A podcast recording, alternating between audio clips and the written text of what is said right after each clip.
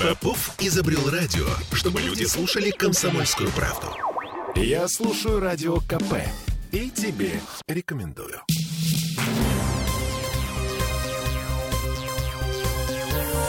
Темы дня. С цифр начинаем. 1532 новых случаев коронавируса в Петербурге за сутки. 60 человек умерли. Тем временем ковидные госпитали пустеют перед Новым годом. Всем привет. Я Олеся Крупанина. Я Дмитрий Делинский. И ситуация с коронавирусом выглядит, э, ну так, вполне оптимистично. Статистика по заболеваемости и смертности замерла на одном уровне. Число пациентов в больницах снизилось до минимума за несколько месяцев. Сейчас в ковидариях находится 5,5 тысяч человек. В последний раз э, столько было в начале октября.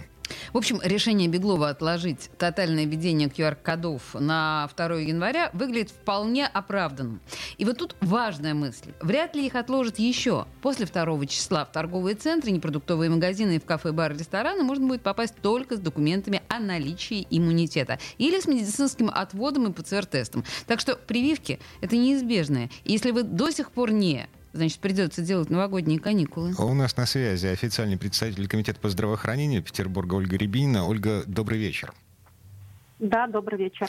Um, расскажите нам, пожалуйста, как будет работать система вакцинации в новогодние каникулы? Что-то вообще будет работать? Действительно, а, у нас а, в новогодние праздники будут работать а, во всех районах города пункты вакцинации – Хотелось бы отметить, что даже 1 января а, в ряде районов а, будут работать поликлиники, которые будут ждать граждан. Мы тут даже посмотрели на записи, узнали, что, например, а, есть ряд поликлиник Приморского района, в котором десятки человек записались на вакцинацию.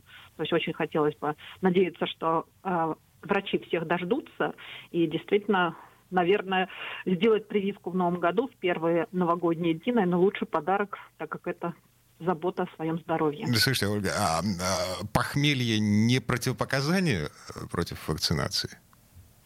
Мы все-таки надеемся на то, что у нас граждане даже в новогоднюю ночь будут употреблять алкоголь умеренно. Ну, надеяться можно. Один бокал, да, один бокал вина все-таки, наверное, не пойдет во вред здоровью и не воспрепятствует формированию хорошего иммунитета. Угу. Слушайте, а, а, такой практический вопрос. А что, если место, в котором я делал первый укол, а, не работает? Могу я пойти в какое-то другое место?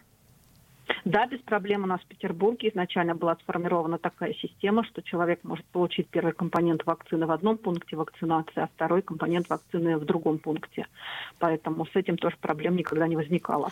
Даже а... если человек у нас привился в одном городе, да, он может приехать в Петербург, сделать второй компонент вакцины и, соответственно, наоборот. О, а, ну, да. это, это на самом деле очень важно, мне кажется. Доку... Не, не, не все об этом знают. Э, документы какие-то с собой, кроме паспорта, что-то нужно? Ну, у нас э, стандартный набор документов для вакцинации. Это, соответственно, полис ОМС, паспорт и СНИЛС.